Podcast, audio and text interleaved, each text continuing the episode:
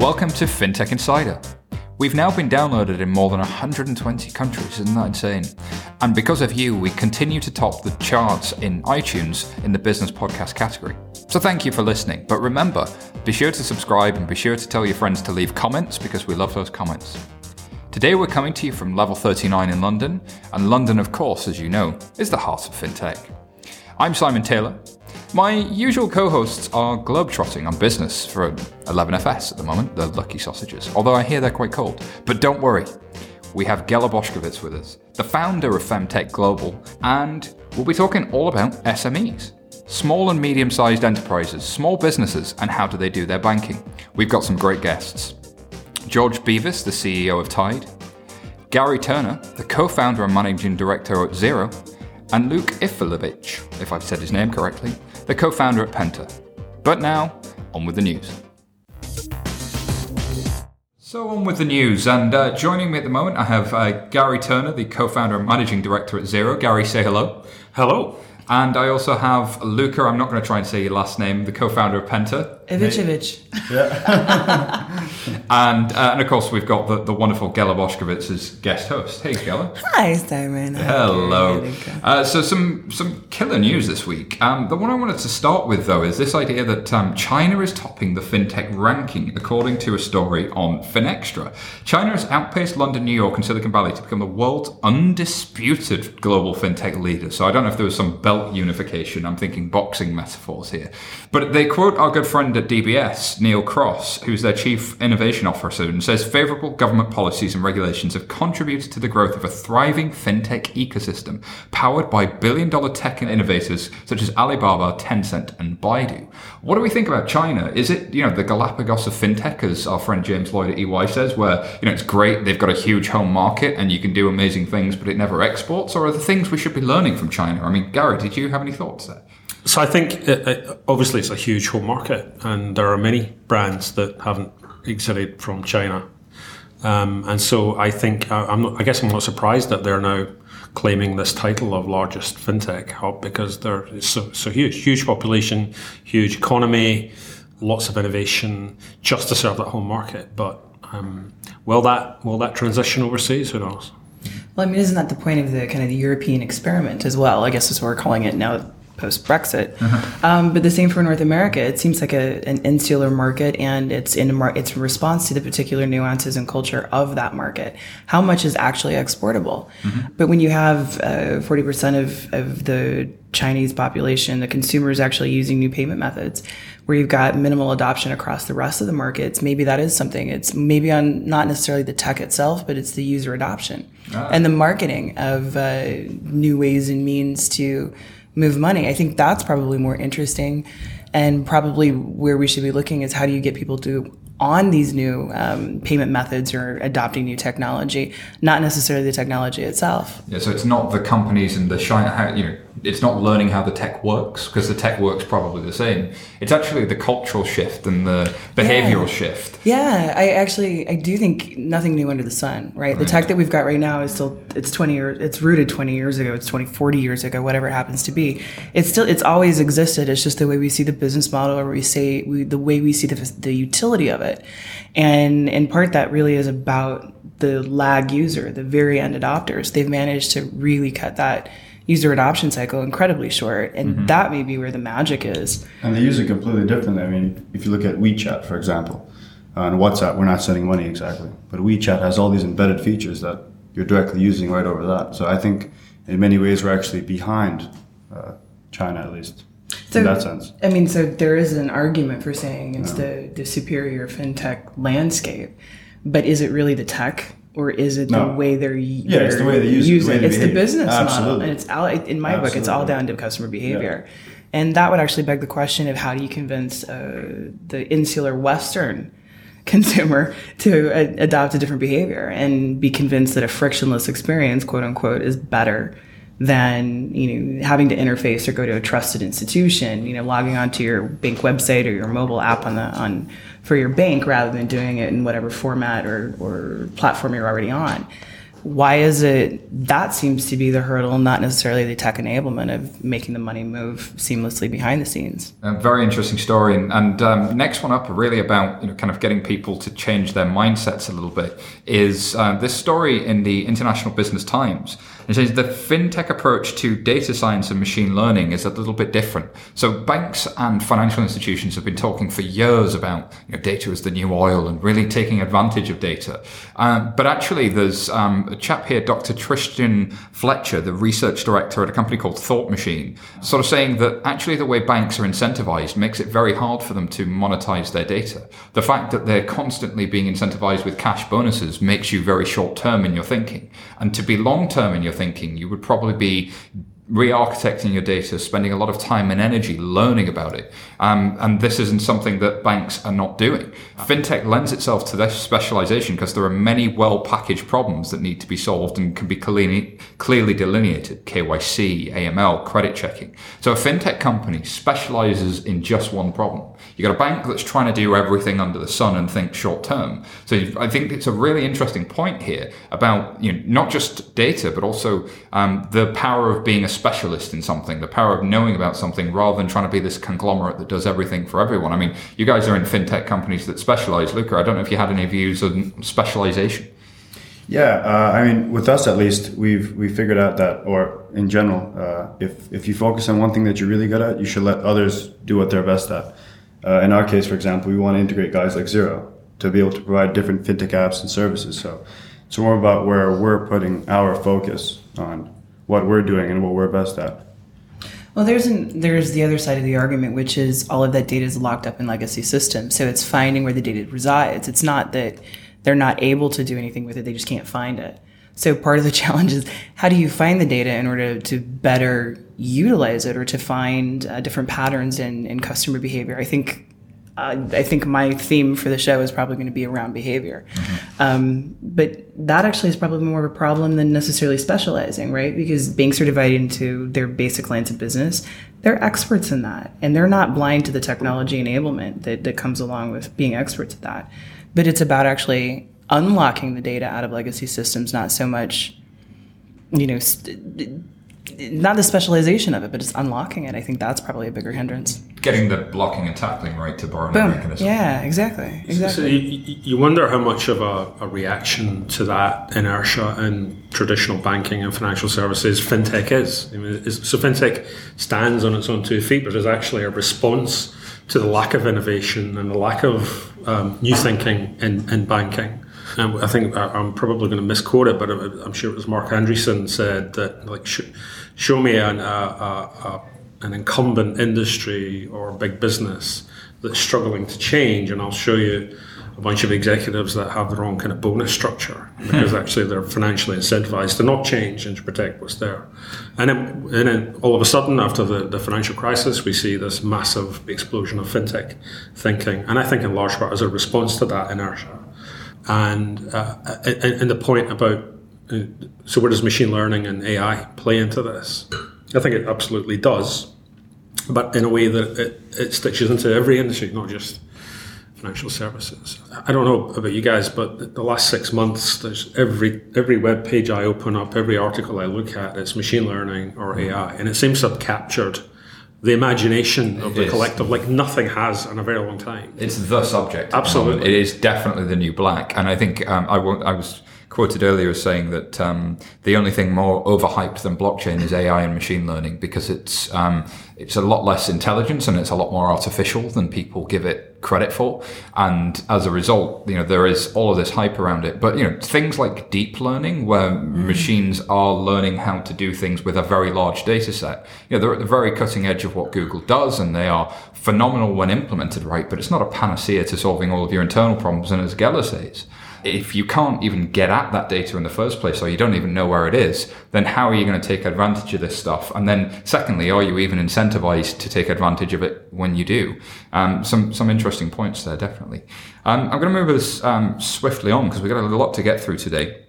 And the next story comes from Finovate, and it talks about Santander investing in a company called TradeShift. And this story is here is, is, is on Finovate, and uh, I think they've picked up um, a $75 million funding round this summer. Um, and I can't find the exact amount that Santander invested, but it seems like uh, here's an organization that uh, is talking about not getting boxed in and creating um, a commerce platform around trade finance, so a cloud based way of dealing with trade finance. And I don't know if you're familiar with trade finance, but it's basically if I'm a, a, a large retailer in the UK and I want to buy garments out of China, trade finance is the way I do that. So I would go to my bank and I'd say, I want to buy something from this retailer. Can you finance me bringing in these parts? And can you take the risk in case my supplier doesn't deliver to me? This has been happening for 2,000 years, and indeed, a lot of the documents are over 2,000 years old that are used, like the Bill of Lading. So it doesn't surprise me that um, platforms that are cloud based are starting to emerge. Indeed, Xero being a, a cloud based cl- platform for all things you know, accounting for small businesses. Um, I think there's probably something there in this really getting into other parts of of the industry.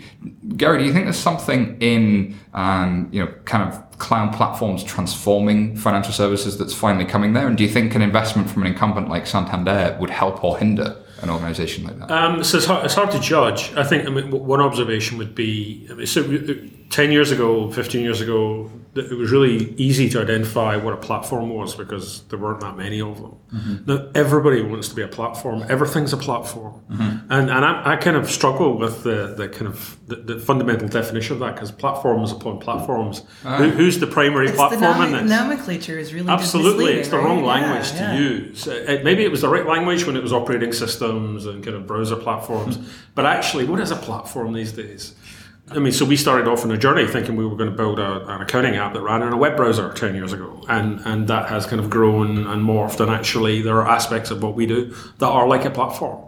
I don't know if platform is the right word, but that seems to be the, the one that everybody's tagged. Um, What's your definition of a platform? Um, and so, so I think it's the you're the hub. Um, and I'm going to use other other kind of Yeah, metaphors. You know what I mean? I don't know what to call it, yeah. You're at the, you're at the center of enabling uh, different nodes or service providers to connect, and you either kind of broker that connection or you kind of deliver some of it. But it's designed to happen without necessarily a lot of effort from yourself if you're at the middle It's point. an automated traffic warden, is what it is. Yeah. Love that. E- TM. Gather dropping I'm- knowledge. I'm trademarking that one. Uh, Register that domain name right now. I'm going to. But I think it was something that comes from Silicon Valley culture where we're, we're building a user experience platform that enhances, you know, like just this this BS that comes Yep. with just like It's spin. Let's just Yeah. be honest. It's spin. Yeah. that that everybody wants to be a platform. But I think here, you know, trade finance is something that is heavily paper based, is heavily kind of ripe for disruption, and somebody making something that takes the paper out and automates, you know, kind of all of these different parties talking to each other makes a lot of sense. And, and interesting that um, a friend of ours, a show friend of ours, Mariana Belinki, was sort of saying that that architecture is the key differentiator for them. The fact that you can get rid of that paper and then you can also add value over the top of it. Once you've got rid of the paper, you can start managing the data and doing interesting things. I don't know um, if you guys have seen when people move from paper invoices or, or, or problems in their small business to, to digital, but that seems to be where the benefit So, is. so that strap line there, that whole we'll get rid of paper and then you can add value is basically the kind of boilerplate for every kind of innovation and platform right now. Yeah. Whether it's in trade finance or whether it's in small business accounting or whether it's in kind of other kind of uh, uh, uh, ways of engaging uh, different markets and market needs. And I think, and, and, and so it's, so, so congratulations to those guys for developing that and getting that to that point. But that's again another one of those universal changes that's happening in every industry. It's now happening in trade finance. Um, the actual kind of core ingredients of it are, are, are, are universal and happening in every industry. We see that everywhere. And just to go back to the data conversation, actually. If you have all this data about how the SME or, or retail client is using their financial services, you're able to offer them all these different, I mean, platform uh, enabled services, essentially, especially through somebody it's, like, it's like easier Xero. reporting actually, and that easier then easier access to accurate reporting. And that reporting allows you better business decisions. I mean, the value add is actually the instant And you understanding. create so much value for them. There you're you able go. to deliver the Right. product that they need through this data, which a big bank actually can't do. And, and so, and there's two buckets of data there. There's the, the, the historical. So, how, how much did we sell last month or last quarter, and, and, and help me get to that and make decisions about it. But what's the, the really interesting stuff? And I, and I hate talking about machine learning because everybody's talking about it. But but the whole idea of then instrumenting your business using whether it's some of the new stuff that Amazon announced this week, uh, using those machine learning services where you can you can actually start monitoring and collecting data on how your business is handling things like customer engagements or sales leads or whatever other processes and, and gathering discrete data points because you've instrumented a workflow in your business to then look at the data and go, well, actually, how can we optimize our supply chain delivery or how can we get how can we make things happen better for our customers? Or you can predict what's going to happen. Yeah, so that's the next the next phase. So right, right now we're only just getting our heads around how do I make sense of this pile of data behind me that's been generated just by doing business. The, the, the next thing I think that's going to be really interesting in the next five years is actually instrumenting the processes that generate that data, mm. analyze, analyzing them. So it's not just the data itself; it's the process that generates the data, and how can I optimize Yes. this? Well, let's let's actually go back, and I think Gary, you made it kind of alluded to it. It's actually about the behavior. It's modifying the behavior Yeah. of the workflow, and it does still come back to your employees' kind of customer behavior, user behavior, and and again, it's a matter of how do we tweak that so it's optimized efficiencies. Where those automated components can come out, we can handle that you know, via tech. But we also start to train our employees to think differently about this, and therefore optimizing their thought process and their their execution on this. So, give me an example of a workflow inside an organization today. So, um, it might be I don't know a workflow that you comes to mind. So, so, uh, so some, somebody could come to your website, and let's say you're you're you're a you're SaaS software provider selling B two B, and you can trial your product. People can play with it, um, and then there's a behavior that they generally follow where they're trialing it, and then maybe a week later they decide I want to buy this.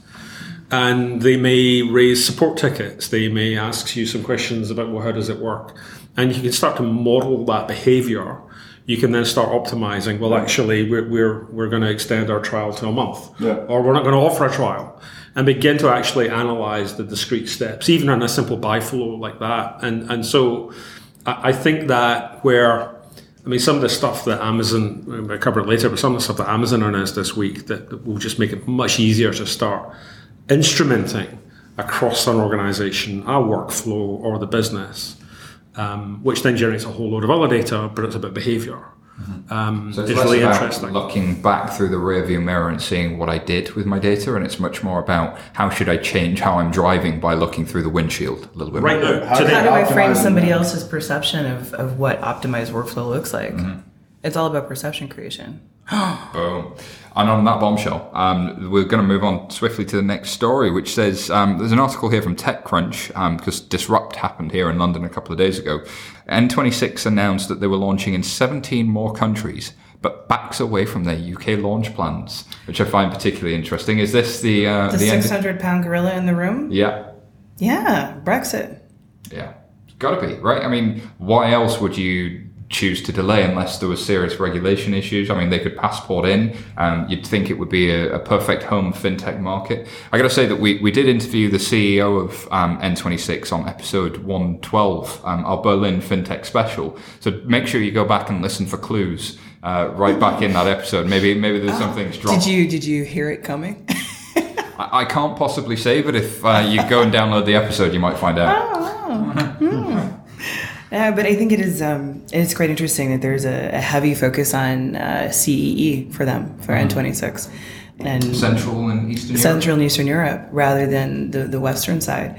Uh, that's kind of an that's an interesting choice, but it's also it kind of makes sense in in in terms of the market appetite for innovation, the market appetite for mobile only, Yes. uh, is incredibly high on on that side of, of the continent. Go to where the I'm pub curious, uh, How many how many users do they have outside of Germany? Actually, I mean, I don't know. Yeah. Um, I, I, I'd have to check in the uh, episode 112 where they might have said. Um, but I, I- but I think it was all German, uh, German and Austria. yeah, Um, it's, it's mainly it's mainly exactly Germany and Austria. So Yeah. it's, uh, yeah. But I, I, think that we're getting up there in, in their account numbers. And, and what's interesting is um, at 11FS we have a saying is, is being truly digital is, is about actually having a digital core of your business and architecting everything to be digital from the ground up rather than having something that was a branch process that was turned into a mainframe process that you put on a website and that you put on a mobile app actually changing your processes. And that's kind of what you were talking about earlier is, is how do you use data to optimize your processes as well. And when we talked to N26, they, they were building their own core for, for precisely that reason. And does that allow them to enter new countries in a, in a more rapid way? Or are they going to have the, the same old challenges? I mean, Luca, you're launching a, a challenger bank as well. I mean, give me your thoughts. Um, I mean, thoughts on i mean expanding that quickly especially because they're mainly based in, in germany and their, their users are mainly there i think it's really important to understand the behavior as you were earlier saying uh, so i mean i don't know i don't know if it's not necessarily whether it's a smart move or not to expand that quickly but i really think it's important to understand one behavior of one segment of one retail client which has x number of transactions per month and you really get the behavior then you can easily move on to different segments of the market so I think that I mean it's like you said, it's really about behavior. But it also goes back to that notion of specializing in one thing. Yeah, exactly. Yeah, and part of the yeah. announcement from N26 was that they were very much going to go localize. So the apps, the customer service, the support was all going to be localized in a local language, and the myriad languages that exist in. Yeah, they currently have that. I mean, yeah. I love number 26. I think they're fantastic. I just think that I mean, if I was running the company, obviously I'm not. I'm, I'm just looking at it more what we're doing at Penta. It's we want to focus on very specific sectors so we understand exactly how these people behave. Mm-hmm. If you don't get that, you can't expand farther from that. But and that goes back to the data. How can you use data if you don't understand how people are behaving with it?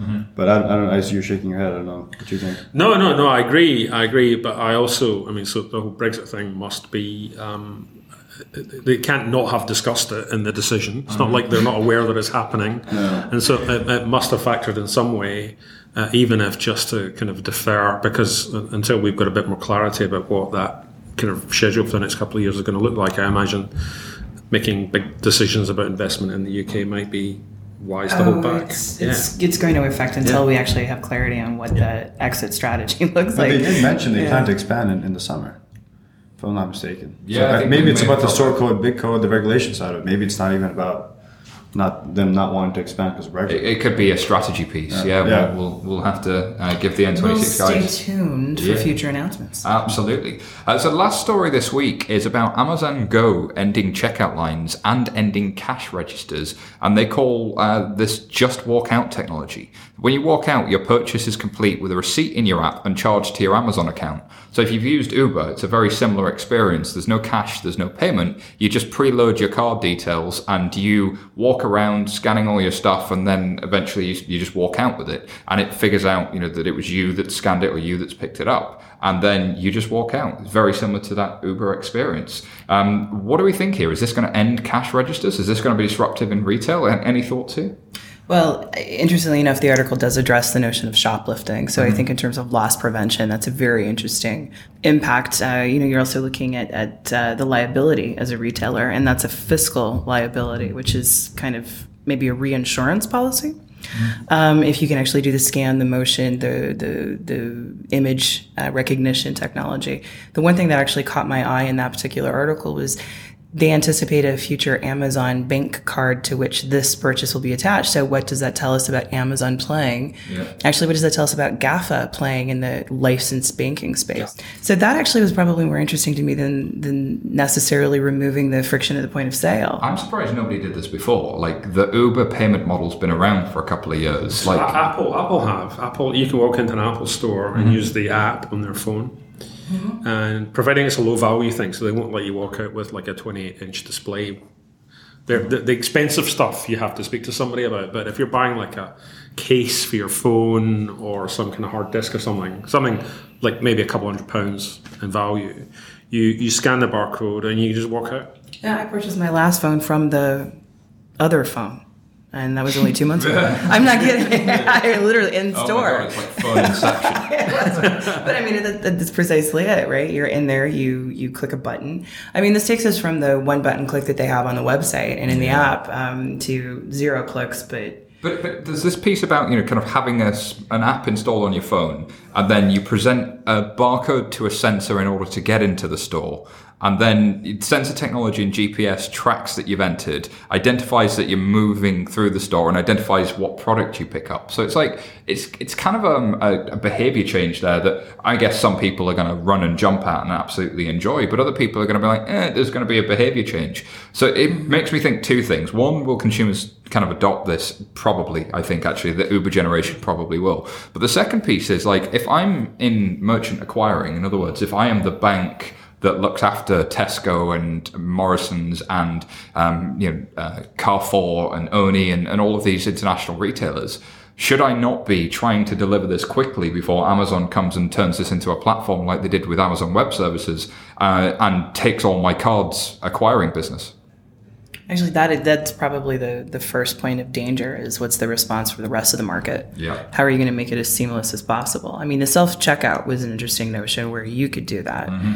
Um, granted, I did that yesterday and spent five minutes, well, more than fifteen minutes trying to get everything. I made a wrong movement with argument. Exactly. Please remove the item from the bagging area. This- it- Is that our future? Are we just going to be removing items from the bagging area and there are no humans? But I mean that that was that. I mean, in the sense of efficiencies, that was kind of a nice little step. But it's still a point of sale.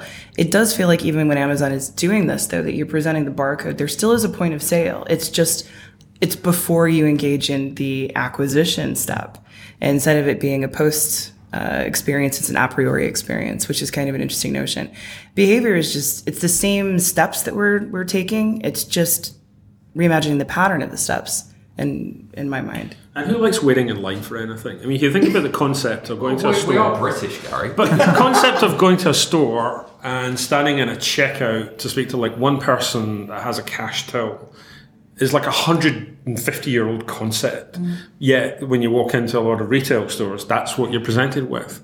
And there must be a better way than channeling people through this very analog kind of mm-hmm. checkout thing.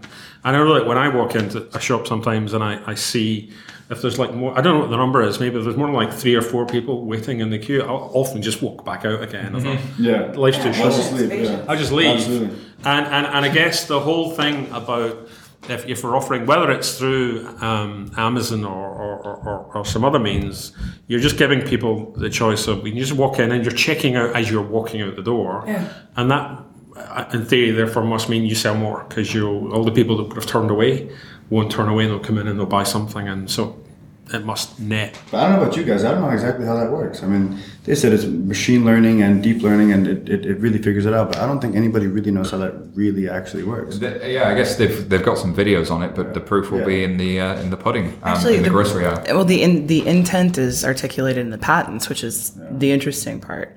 Um, but it comes back to this notion of trust too, uh, merchant trust um, and bank trust. I mean, we look at institutions as how do we engage in a trusting exchange. This actually removes the the barrier of doubt.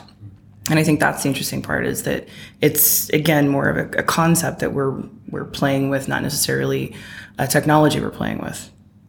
Yeah, I, I, so the first time I did it in an Apple store, I actually felt like like a, a bit like a criminal. Actually, you, know, you walk in and you pick something off a shelf and you Waiting for somebody to grab you. and you s you scan it and then it says, "Oh, that's cool," and you don't get a bag or a receipt or anything. It's all digital, and you just walk out the store.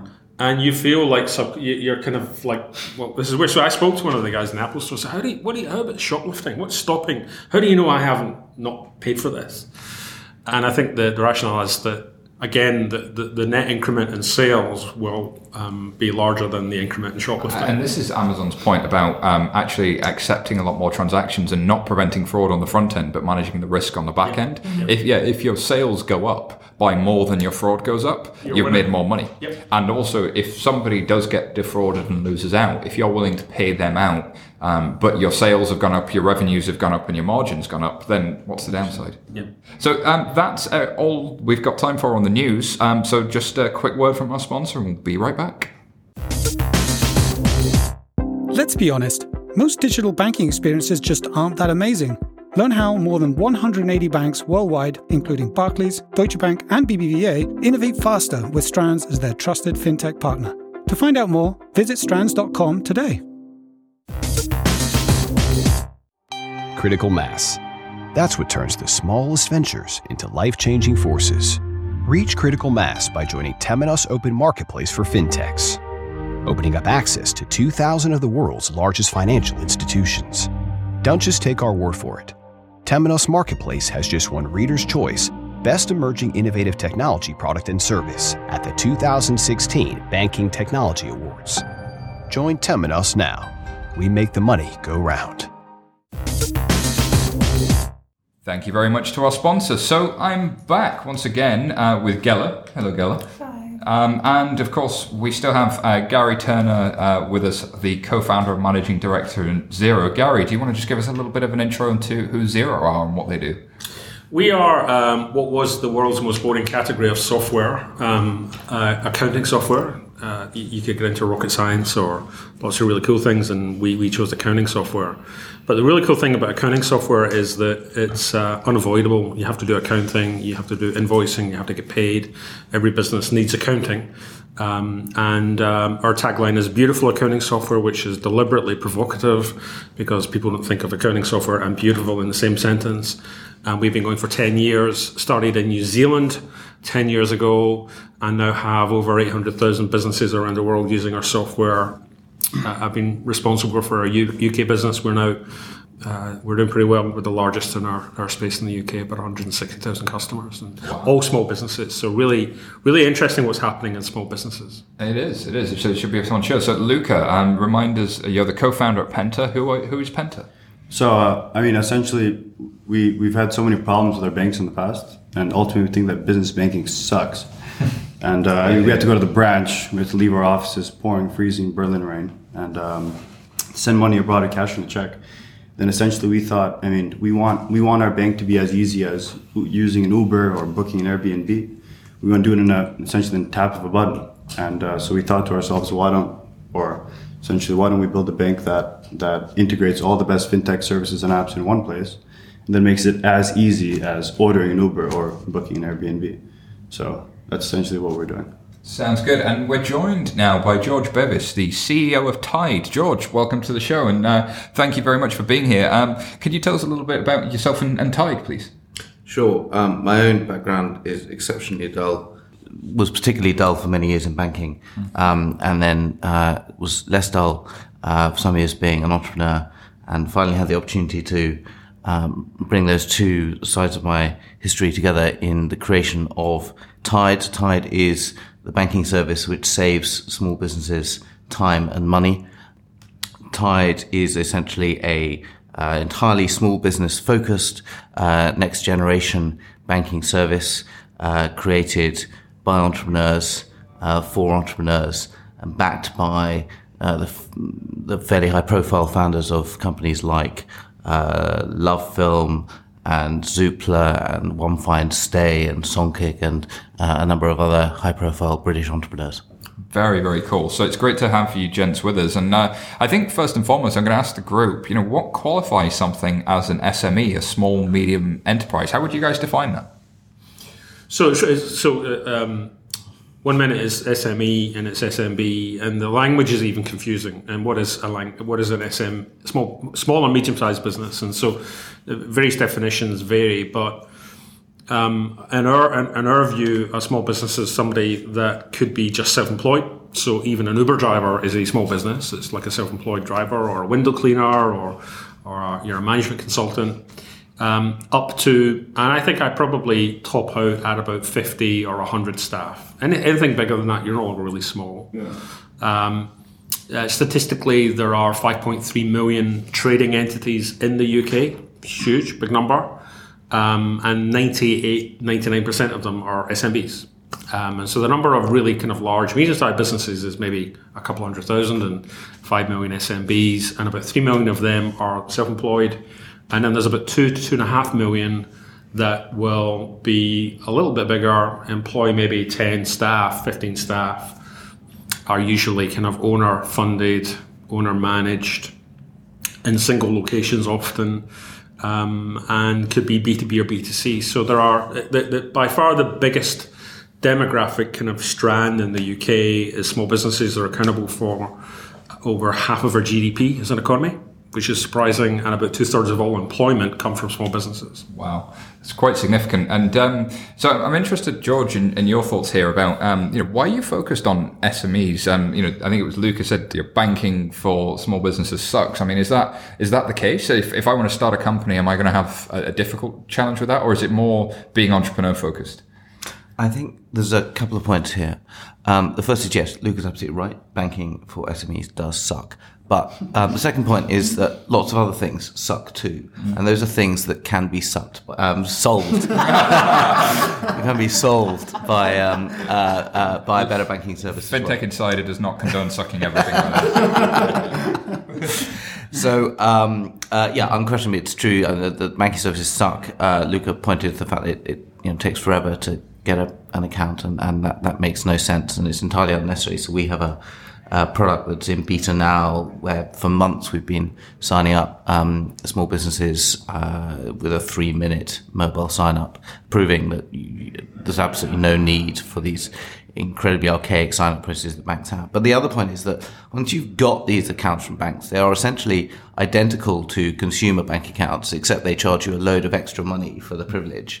Um, but they don't do anything else for you reflecting the fact you're a small business. But the information that um, uh, is held by banks in, in uh, understanding the, not only the sorts of transactions that you do with banks today, but also the sort of transactions that uh, non-banks like ours in the future will um, make possible, like doing smarter invoicing or taking card payments or uh, doing highly efficient uh, international payments or whatever else it is. Um, if you are able to uh, be smart about how the information around those transactions is used, you can dramatically reduce the admin burden on small businesses. Uh, we uh, did some research with, uh, we have a, a, few thousand pre sign-ups, uh, and we asked them about the amount of time they were spending on uh, sort of administrative hassles that take up the managers of, of small businesses. And they were typically saying that um, in a in a normal month, the, the boss might be spending one day out of the month, so one day out of his his or her uh, 20 days um, just doing management admin, almost all of which can be automated away by uh, being smarter about the financial services of those businesses. You know, I think we have one thing common, the three of us. Essentially, we want we want to help small businesses essentially spend less time doing their banking and more time focusing on their business. I mean, people are spending, I think, status 11 hours per week on average doing their banking, which is, or up to essentially 11 hours, which is wow. absolutely crazy. Luca, that's a really good point. I mean, the, the, if you're running a small company, yeah. you have a lot of priorities. Everything's urgent. Everything needs to get done right now, and 11 hours is a long time. So, how, how are you thinking about that at, at Penta? How are you thinking about making that experience better? George mentioned, you know, like a, a simple sign up process and, you know, really automating a lot more. Is, is this similar or? Can, can I add just a, yeah, please, another layer to that question? Um, because you are all small business owners yourselves, has that in your experience, have those started to inform the way you're designing what you're bringing to market? Yeah, I mean, we're, we're all using our own products, you know, so but, so yeah, but talk to more about about the notion of, of what that what that so framework kind of looks ju- like. Just to go back on, on the definition of what a small business is to us, uh, we're specifically uh, building a bank for high tech companies, which are anywhere between three to thirty employees, and they're making below two million in revenue. So we don't know what a small business means outside of that. We know the behavior of these high tech startups essentially really, really well because we've been startups. We know how they behave. We know how many transactions they're sending. We really get that. So for us, that's our definition of it because that's who we are. And we're formulating or forming essentially the products that we need to use as a high tech startup towards uh, that for the product offering. Yeah, well, I mean, George, in, in terms of Tide, and you've got an interesting group of people working on this. It's a different level or a different notion of what SME is, and how does how's your experience doing Tide actually inform the product itself? Um, yes, that's right. So I would say first that although it is true that the experience of using Tide, and we do obviously use yeah. Tide, we've been using it in production as our own current account for the last six months, um, has caused us to discover some things about the product that we have refined. Um, the truth is that the insights that led to Tide, um, it didn't come as part of either iterating our product or um, doing loads of time in kind of market research in the last 12 months. Uh, rather, it built on, you know, in my own case, 10 or 15 years of entrepreneurship, and in the case of, of uh, some of our backers, many more years as well, um, and uh, a strong sense of there being an itch that it was obvious that somebody needed to scratch, and us as a team um, colossal personal satisfaction from being the ones funded to scratch it. Um, so actually, a lot of aspects of how our product works seem to us to be utterly obvious, um, and that's because, as you allude to, we have been the entrepreneurs or been the managers of companies um, uh, suffering crappy financial services UIs for many years. Well, how's how's that space, the SME space, changed over the, the last fifteen years? In your experience, and how's where's fintech taking it, or, or is uh, it taking it someplace new? So, um, I I'd say a couple of things on that.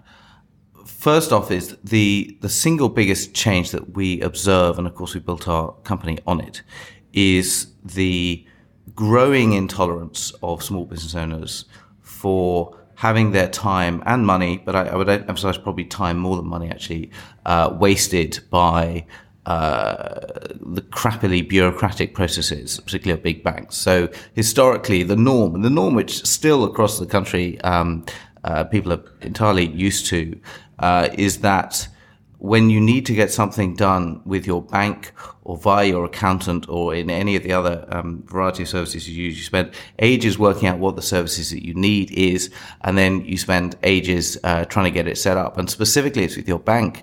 Um, although they'll kind of pretend that you can manage things online uh, mm-hmm. for anything that is non-trivial, they'll um, tell you that you have to uh, phone a switchboard where obviously you can't speak to a human, but instead you might be given the opportunity to schedule a meeting in someone's branch, and you'll be told that's like a great favor that the bank is doing, that they're giving you half an hour of their unbelievably valuable time to go and meet them. And then you go and meet somebody, and maybe you fill in a form, and that form hasn't gone anywhere. Uh, and so um, you have to sit with some banker who has no understanding of your business whatsoever, um, uh, trying to educate them on what it is that you do. Um, in the situation where, for example, if you're applying for credit, um, after this conversation in a credit context will take more like an hour and a half than, than half an hour, uh, at the end of which that banker most likely will tell you that he is not going to bother forwarding on your credit application um, because he knows what the bank's risk appetite is, and that month they're not in the mind the, the, the, the mind for uh, borrowing. So. Um, uh, altogether, the, these processes uh, have been horrific, and I think the big change is that uh, small businesses now are just much less tolerant of having their time wasted than they ever were in the past. I think there's an expectation that surely you ought to be able to do these things online because you can do everything else online. And if you can't do these online with current providers, then maybe you should look to new providers. So listen, I, am a huge fan of what, what George is doing at Tide. I, I, love that. Um, I'm a very loyal Monzo user, a, a, customer, whatever you call somebody that uses Monzo. That's the thing is Monzo software is a bank? Who knows? Um, but actually, I think there's a bigger systemic problem, and I think you're right, George, in that the, the, the whole concept of like going to a bank and trying to get them to like help you is really, really painful. And there's lots of opportunity to improve that, whether that's opening an account or just kind of engaging. But I, I actually have a tiny bit of sympathy for the banks when it comes to the, they constantly um, criticised uh, accurately for kind of not lending to small businesses. Government tried to kind of put, put pressure on that. Um, the, the, reality is, if you looked at the the financial records of most small businesses, you wouldn't give them any money. Mm-hmm. And, and and I think it, banks are an easy target for us to kind of go and have a kick at because they're banks, and everybody wants to give banks a hard time. Uh, and absolutely, they deserve that. But actually, the small business community is itself, I think, accountable because think, I mean, so what's the most popular um, accounting software or system of record in an SMB, like a startup? It's it's not accounting software. It's Microsoft Excel. Mm-hmm. It's it's yeah. Google Spreadsheet. Yeah. And and you pitch up at a bank with like kind of scrappy financial records that are out of date and incomplete and and because of that, your accountant hasn't really looked at them lately. And you go and ask a bank, and you're trying to raise some credit or, or raise some debt to invest in your business. You're probably not going to get it. Yeah. And so what we see as a really interesting play, and it's absolutely got to be driven by innovation and fresh thinking with, with businesses like, like George and what they're doing at Tide, but actually getting small businesses to take responsibility for their record keeping and accounting and financial affairs is what we're trying to kind of stimulate.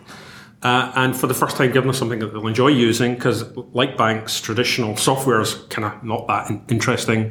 It's kind of clunky, it's expensive. What am I getting for it? So, give people a fresh experience, but get them involved and wrap them up in having their accountant or having a financial advisor checking in regularly, keeping on top of it, so that when they then go and have that conversation, whether that's with, with George's bank in, in six months or whether that's with an established bank, the bank has then got some actual records that they can trust to make a risk decision on. As I think small businesses have a part to play um, banks absolutely do, but but there's a there's a bigger systemic dysfunction. An old saying, is that, that um, the reason that um, the Almighty was able to create the earth in um, six days and on the seventh day he rested was because he didn't have millions of customers and legacy infrastructure. uh, and I think, look, you've got to give the banks credit is they are trying to change. I know a lot of great people doing great things inside banks trying to make the situation better. Um, but I, I, think the opportunity of being a startup is you can you know really build things from scratch and, and maybe solve solve a bit of bit of that problem. I kind of want to take it back to Gary's point, and I think we've kind of underscored a little bit of theme of behavior and uh, accountability shifting is quite interesting. When you you know banks are pointing fingers, SMEs are pointing fingers.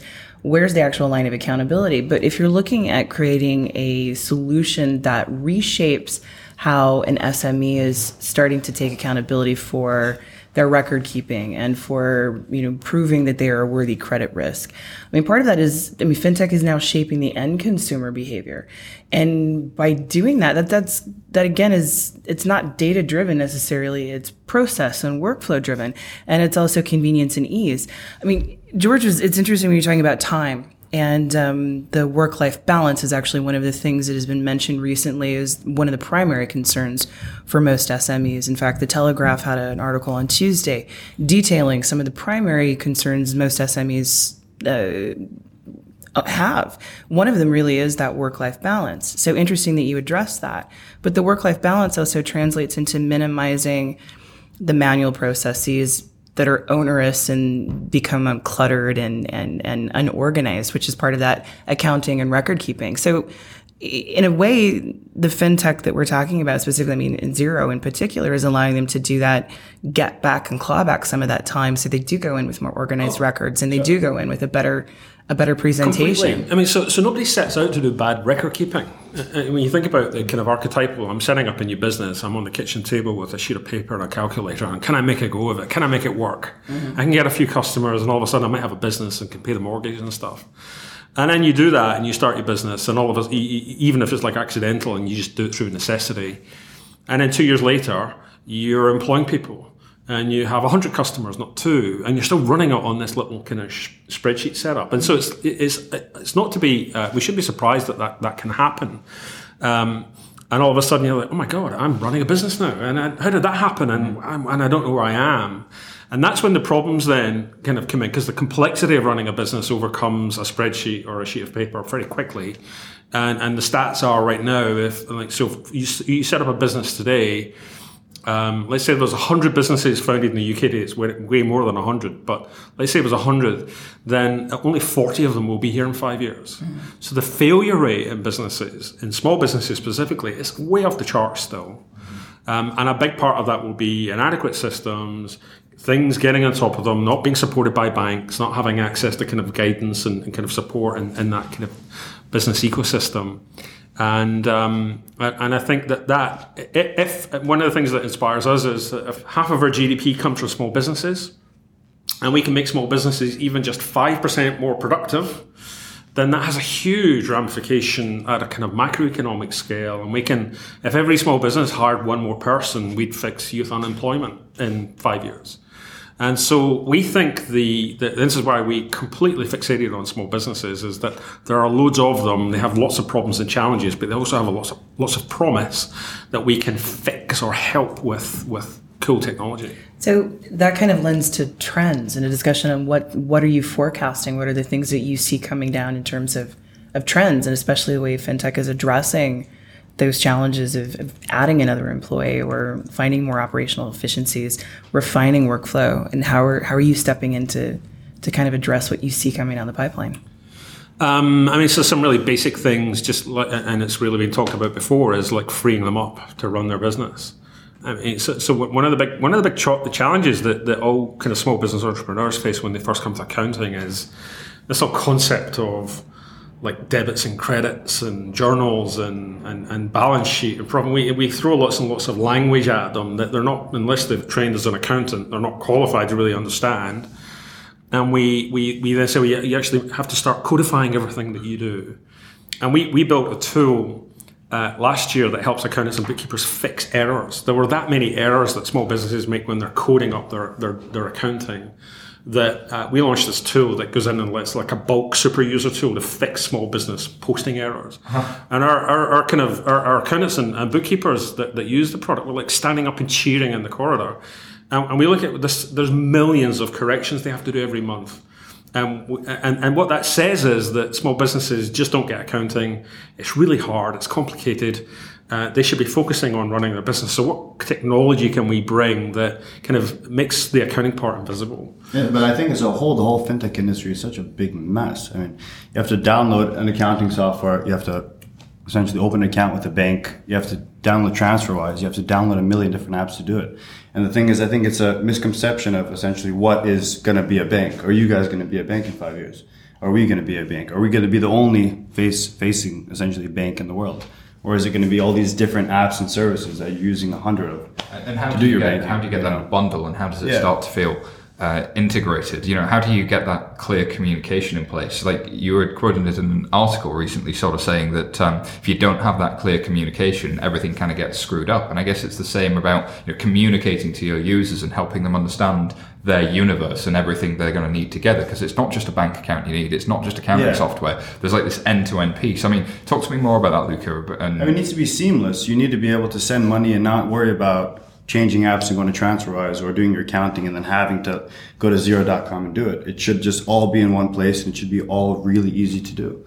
And i feel like the fintech industry is a big mess. And i, and I think people like for example Nigel Verdon with Railsbank, where they're integrating different fintech apps services and pushing them in different places for different banks. I think that's fantastic. Because so just a, a small yeah. note, we um, interviewed him on the last episode, 127, yeah. um, and so I would encourage FinTech Insider listeners to go listen to what Nigel has to say about that. I think that's a really good point you made, Luca, though. It's really about making that seamless, seamless. And, and, thinking about what jobs need to be done. So, do I need to pay somebody? Yes. Okay, now all the other things I need to do, they should be lined up for me. And you shouldn't have to think about it. Your yeah. bank or whatever you want to call a bank should be able to just notify you yourself and say, hey, you have payroll coming up on Friday. Click this button, A to delay it, B to reject it, or pay it immediately. So, it should think for you. And then going back to the conversation we had about data, the data should be feeding it back in. So I you're just clicking and automating it and just that's finishing more it. predictive workflow. Again, that yeah. comes down to behavior. behavior. Yeah. And I think there's also something about intent. Um, and, and Gary, there's an analogy we found here of you saying the importance of intent for a startup. It's like the difference between shooting a bullet and throwing it. Hmm. what, what did you mean by that?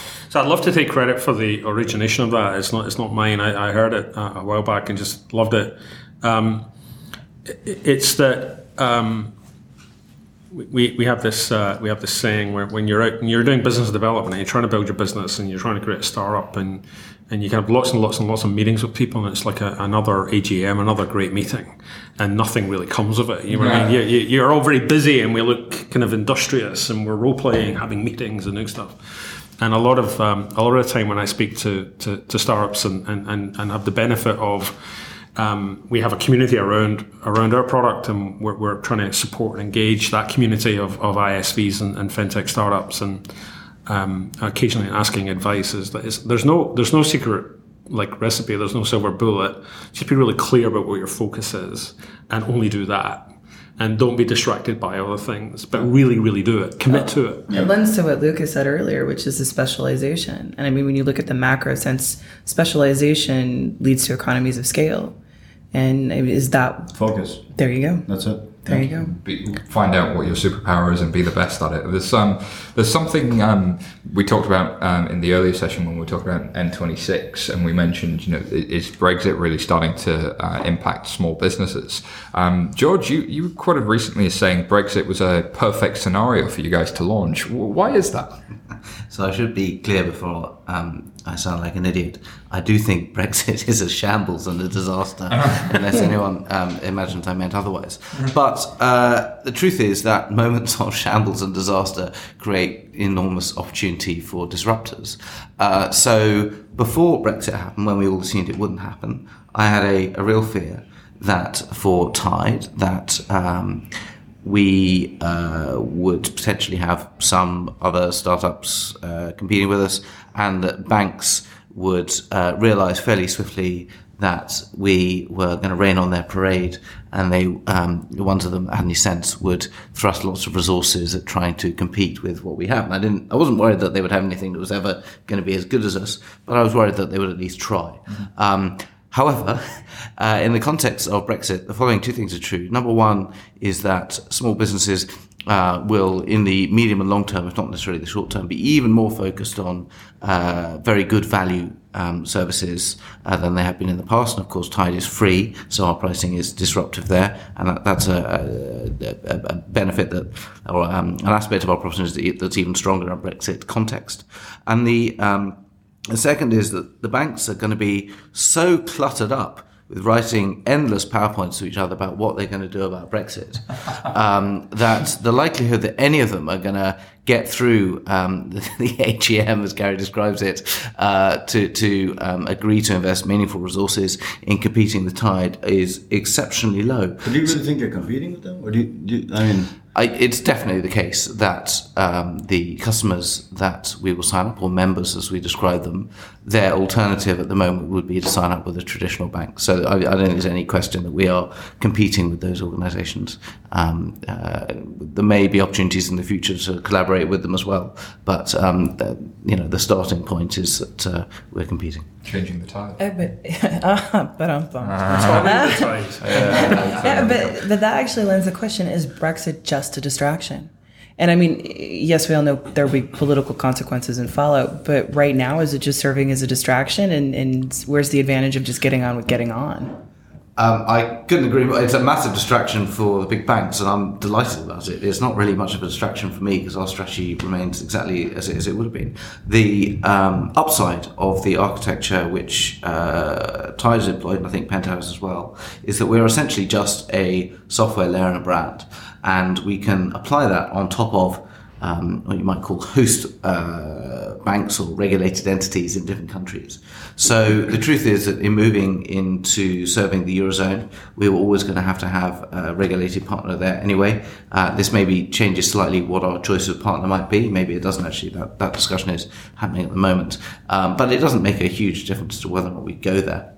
Very interesting, guys. Um, I'm going to round this one to a close because uh, time is against us, unfortunately. But uh, from all of you, really, I, I want to know, um, you know, what's exciting you about the next few years for small, medium businesses. If I'm a, running a small business, and as a co-founder of a small business, yes, I am. What should I look forward to from from you know the next couple of years from Xero, from Penta, from Tide, and, and where can people find out more about your organisations? George, do you want to get us started?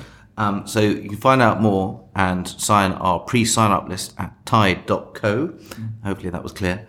Um, I think what people should be excited about is uh, we talked about work-life balance, and um, I would characterize it typically the problem as being as follows: that you spend the nine to five in your small business doing whatever it is that your small business exists to do, and then you spend your evenings doing admin and um, software and smart solutions represented by the companies around this table and lots of others over the next five years are essentially going to solve that problem.